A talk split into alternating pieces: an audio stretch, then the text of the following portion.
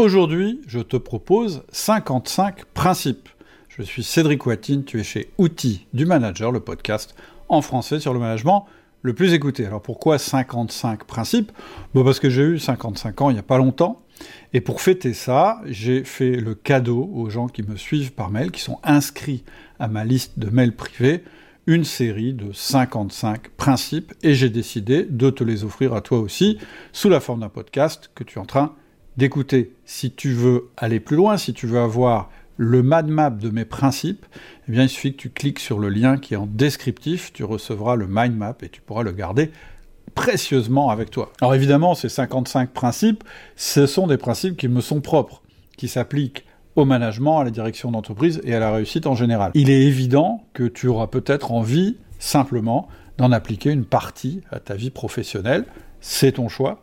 En tout cas, je te souhaite une très bonne écoute. Et encore une fois, n'hésite pas à télécharger le mind map si tu veux avoir les principes avec toi en permanence. Salut, c'est Cédric, c'est officiel. je vais avoir 55 ans. Et euh, pour mes 55 ans, j'ai décidé d'essayer de faire la liste des 55 principes qui ont guidé ma carrière. J'espère que ça te sera utile. Il y en a 55, donc je vais essayer de faire court. Et je les ai séparés déjà dans euh, cinq catégories différentes. Euh, la catégorie management, la catégorie délégation, la catégorie coaching, la catégorie direction, donc plutôt direction d'entreprise ou centre de profit, et puis euh, une catégorie plus réussite, organisation personnelle, etc. Alors, on commence tout de suite par le management. J'ai donc 11 principes par domaine et j'ai un petit peu regroupé chacun des principes dans différents thèmes.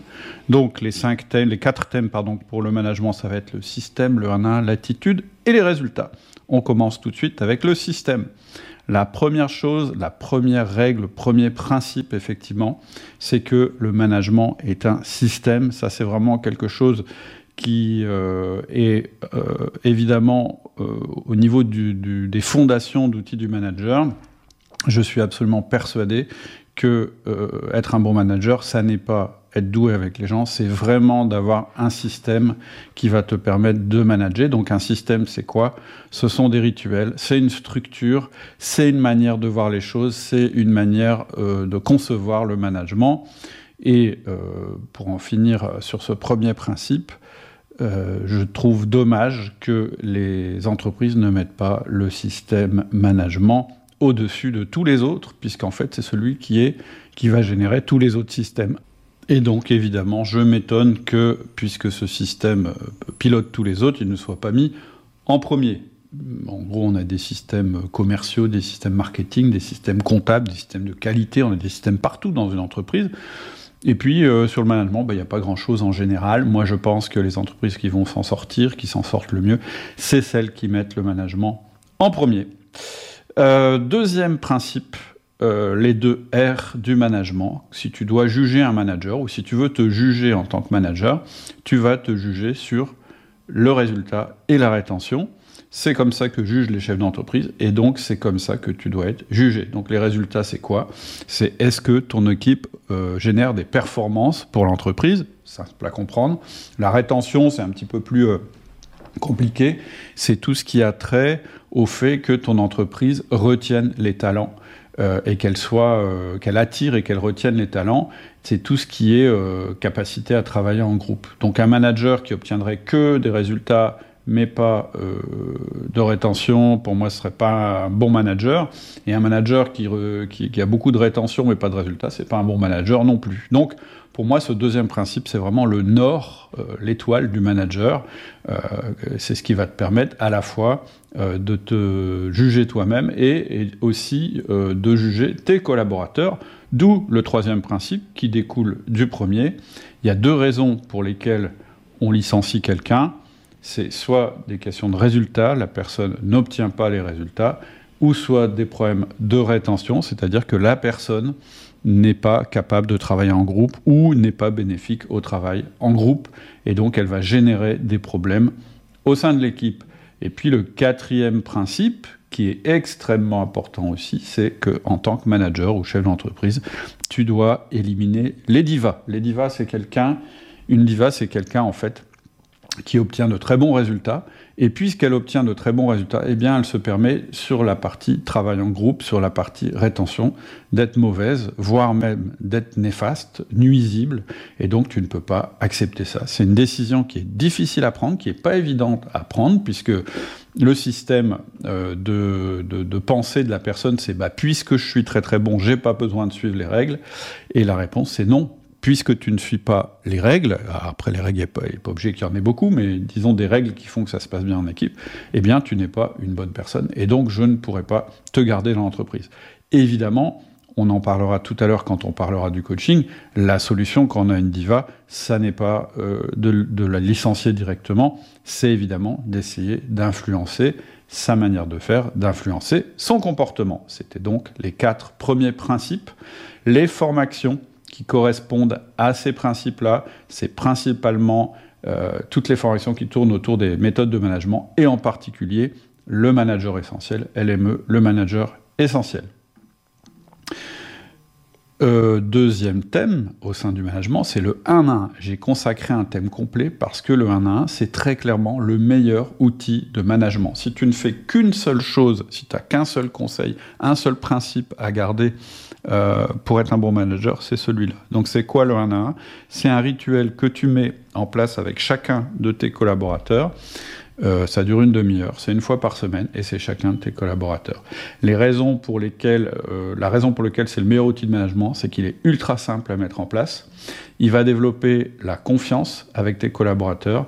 Il va jouer sur la fréquence et on verra qu'il y a un des principes qui est que on va privilégier la fréquence à la violence, et ça va être à la fois le meilleur outil donc de connexion avec tes collaborateurs, de génération de la, de la confiance, de coaching pour tes collaborateurs, ça va être la pierre angulaire de tout ton système de management. C'est pour ça que si tu ne fais pas de 1 à 1 aujourd'hui, je te conseille de prendre euh, la formation 1 à 1 Express qui est très courte et qui va te vraiment te permettre de démarrer dans les meilleures dispositions. On verra qu'après le 1 à 1, il va évoluer, mais il faut déjà bien démarrer les 1 à 1. Et pour moi, c'est la première brique du système, celle qu'il faut mettre en place avant quoi que ce soit. C'est-à-dire qu'avant de penser à faire de la délégation, du coaching ou de la direction, si tu n'as pas mis en place tes 1 à 1, ça ne va pas marcher. C'est-à-dire que c'est la pierre angulaire du système, c'est le 20-80 du management.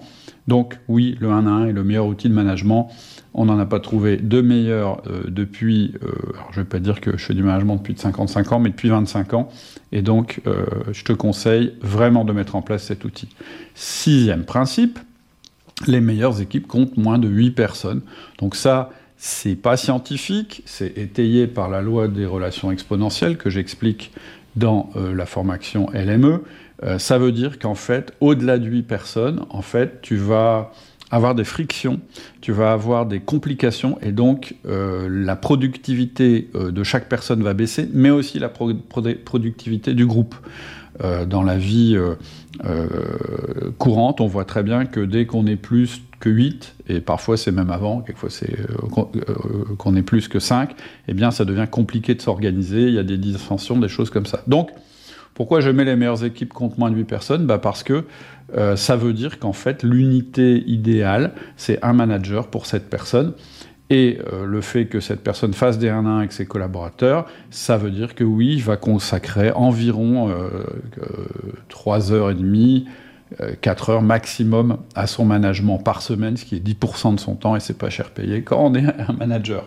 Voilà. Et ça veut dire aussi que si tu te rends compte que dans ton entreprise ou autour de toi, tu as des unités de plus de 8 personnes, eh bien je te conseille de les diviser et à chacune de ces unités de mettre, euh, ou des cellules, on va appeler ça des cellules, de mettre un manager qui fera un à un avec ces personnes-là. Septième principe, extrêmement important, qui va avec les deux autres, hein, c'est pas pour rien que c'est dans, dans le même thème, il faut que tu connaisses chacun de tes collaborateurs. Ça explique aussi pourquoi c'est mieux quand tu as des équipes de moins de 8 personnes. Ça explique aussi euh, le 1 à 1. Le 1 à 1, il va servir de connaissance de base de chaque collaborateur. Il va permettre la connexion. Et après, ce que je te conseille, c'est vraiment de pousser fort ta connaissance sur tes collaborateurs. C'est quoi connaître tes collaborateurs? C'est oui, effectivement, euh, développer une relation de confiance avec eux en leur donnant du temps sous, sous la forme du 1 à 1, mais c'est aussi connaître leur kiff, c'est-à-dire ce qu'ils aiment faire dans la vie, qu'est-ce qui les intéresse, ça t'aidera à mieux les motiver. Et puis, je te conseille aussi de connaître leur disque. Donc, donc le disque, c'est un modèle en quatre euh, composantes, quatre profils, dominant, influence, stable, consciencieux. C'est bien que tu saches identifier quels sont les scores de chacun de tes collaborateurs dans chacun de ces domaines. J'ai une formation, même plusieurs formations euh, basées sur le disque. J'en ai trois. La première formation, ça s'appelle Influence mode d'emploi, je crois. La deuxième, c'est Charisme efficace. Et la troisième, c'est euh, le nouveau chef de projet, la nouvelle manière, donc ça s'appelle chef de projet relationnel, et ça permet bah, de gérer des projets avec les tempéraments des personnes. Et on propose aussi sur le site un test disque si tu as envie de te tester. Voilà pour la partie, le thème 1 à 1.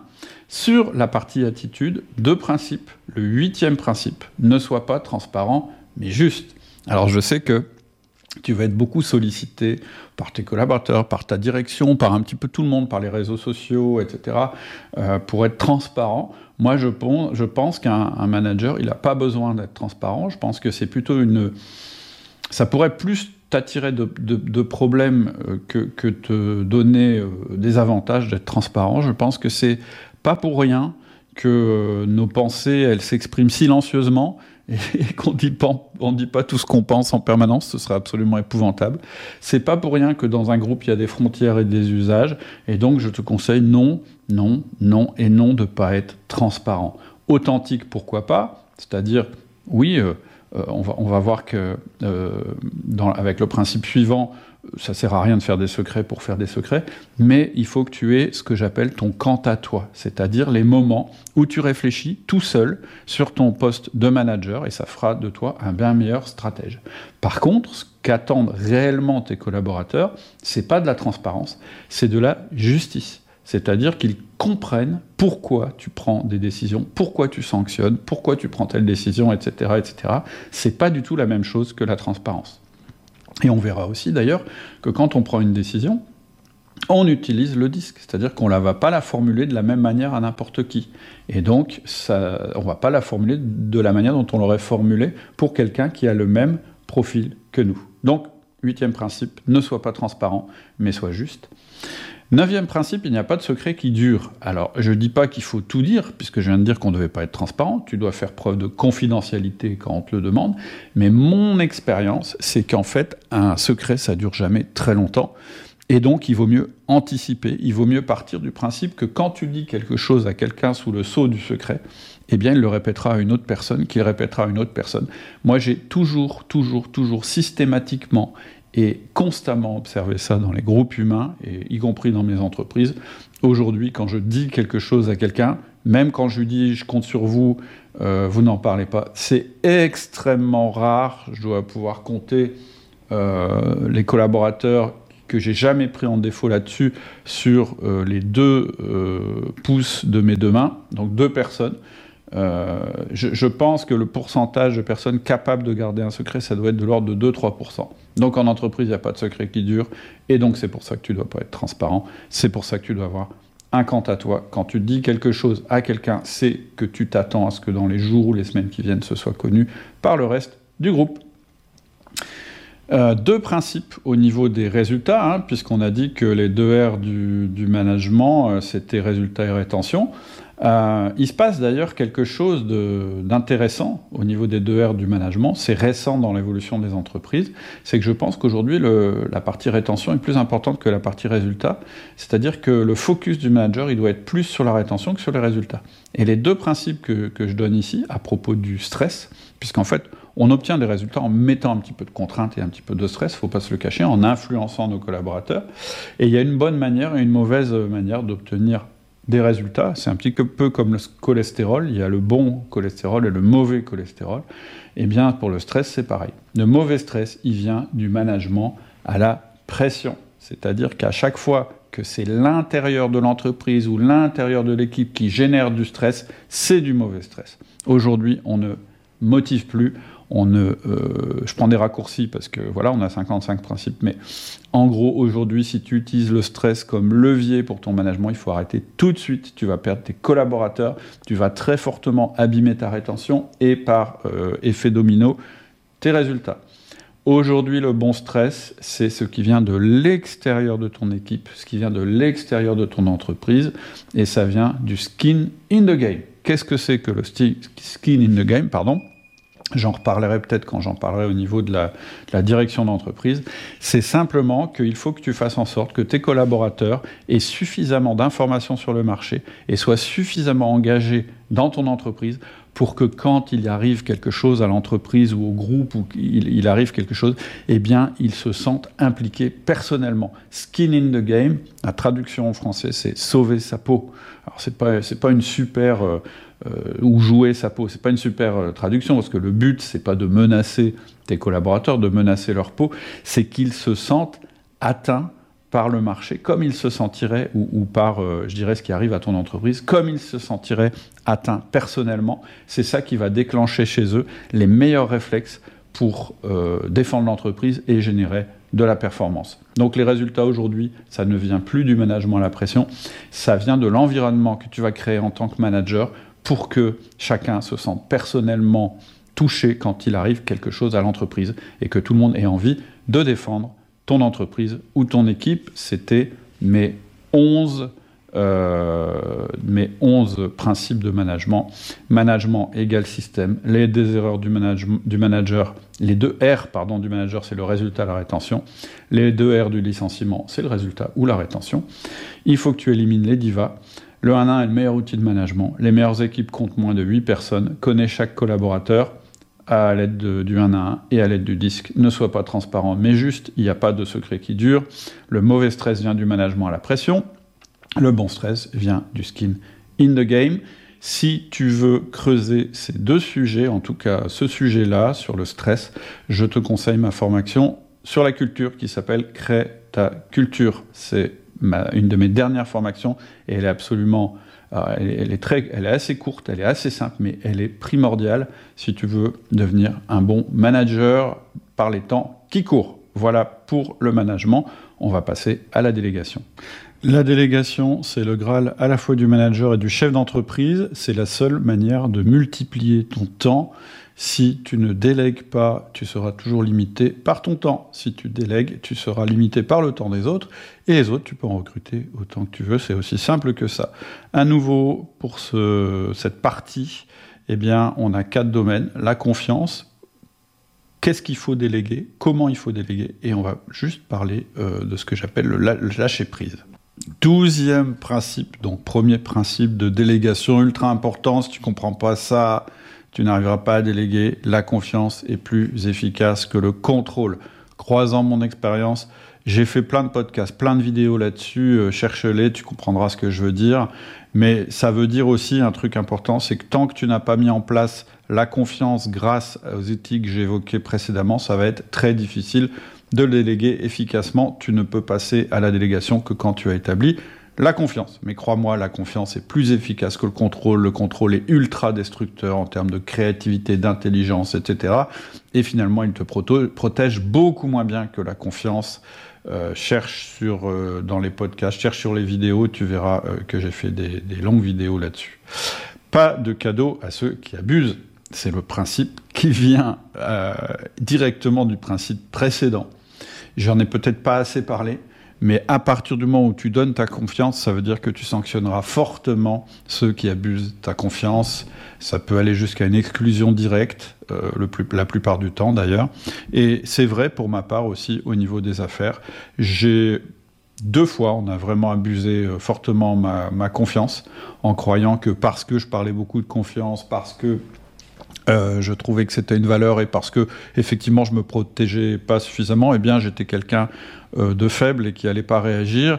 Eh ben non, euh, tu peux accorder ta confiance, mais c'est pas interdit d'être rancunier. Et les deux personnes qui ont abusé ma confiance dans les affaires, elles s'en sont mordues les doigts. C'est arrivé deux fois, tu vois, pas si souvent que ça.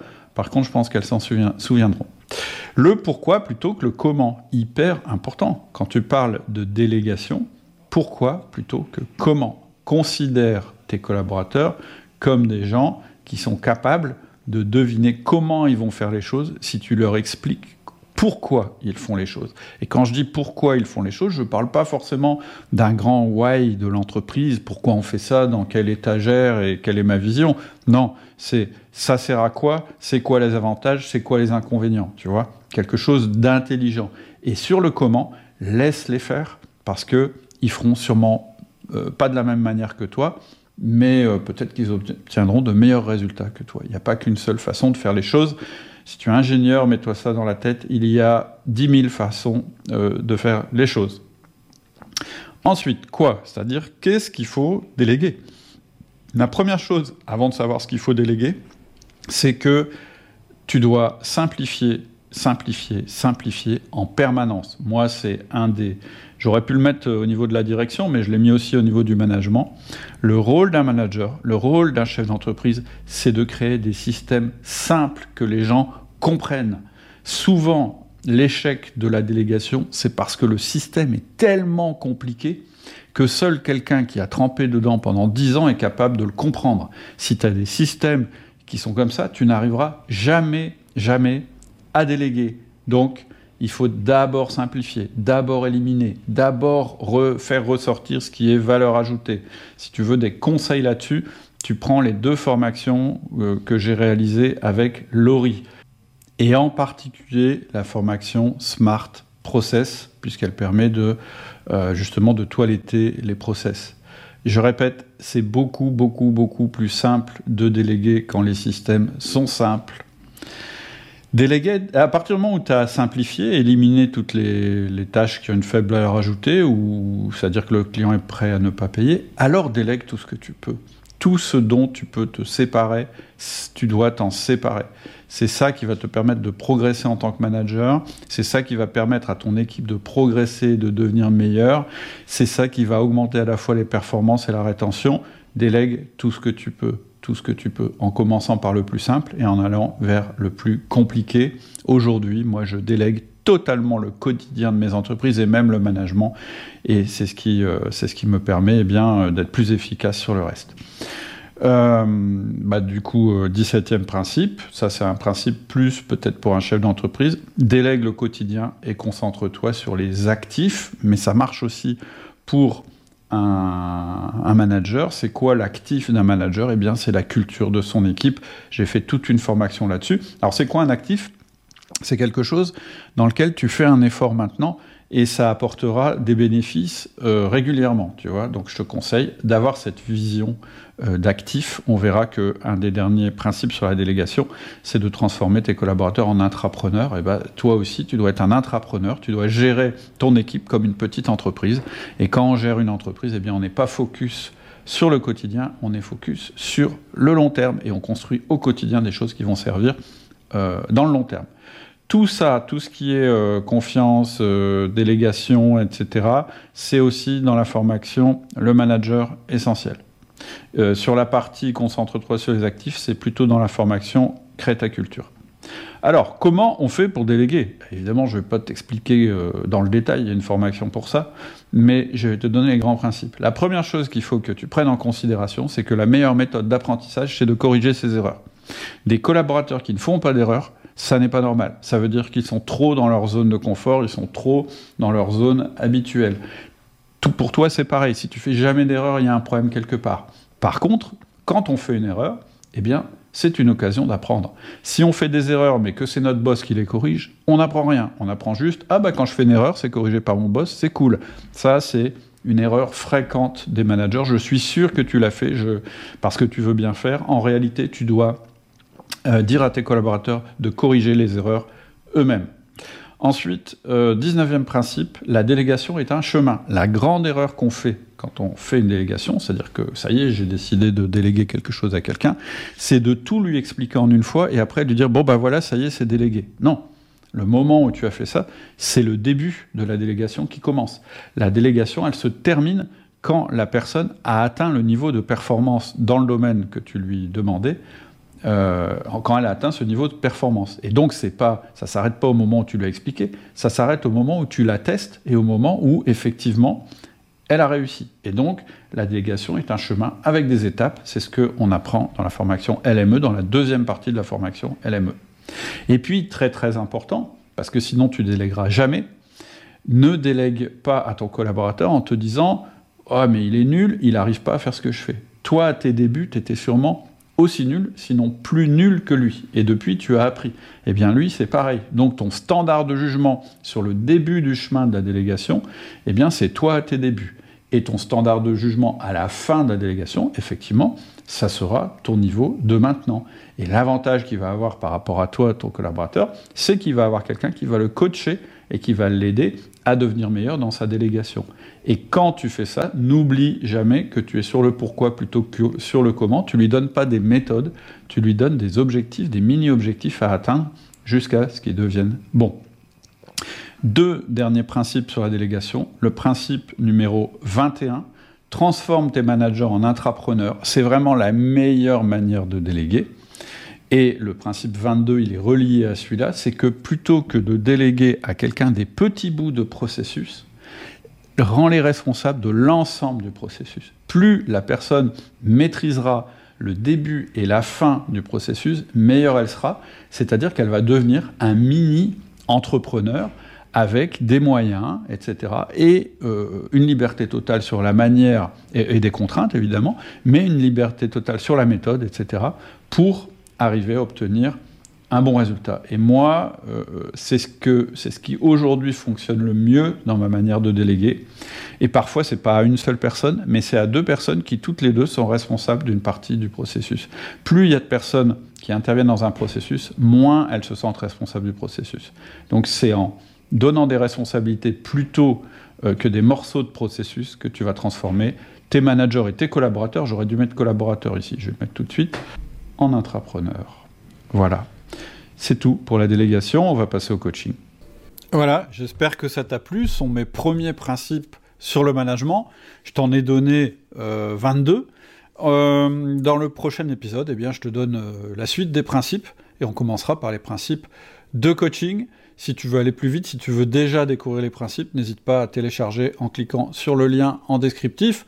Le mind map, tu y découvriras l'ensemble des principes et tu pourras les garder précieusement avec toi pour les appliquer au quotidien. Je te souhaite une excellente semaine et je te donne rendez-vous au prochain épisode.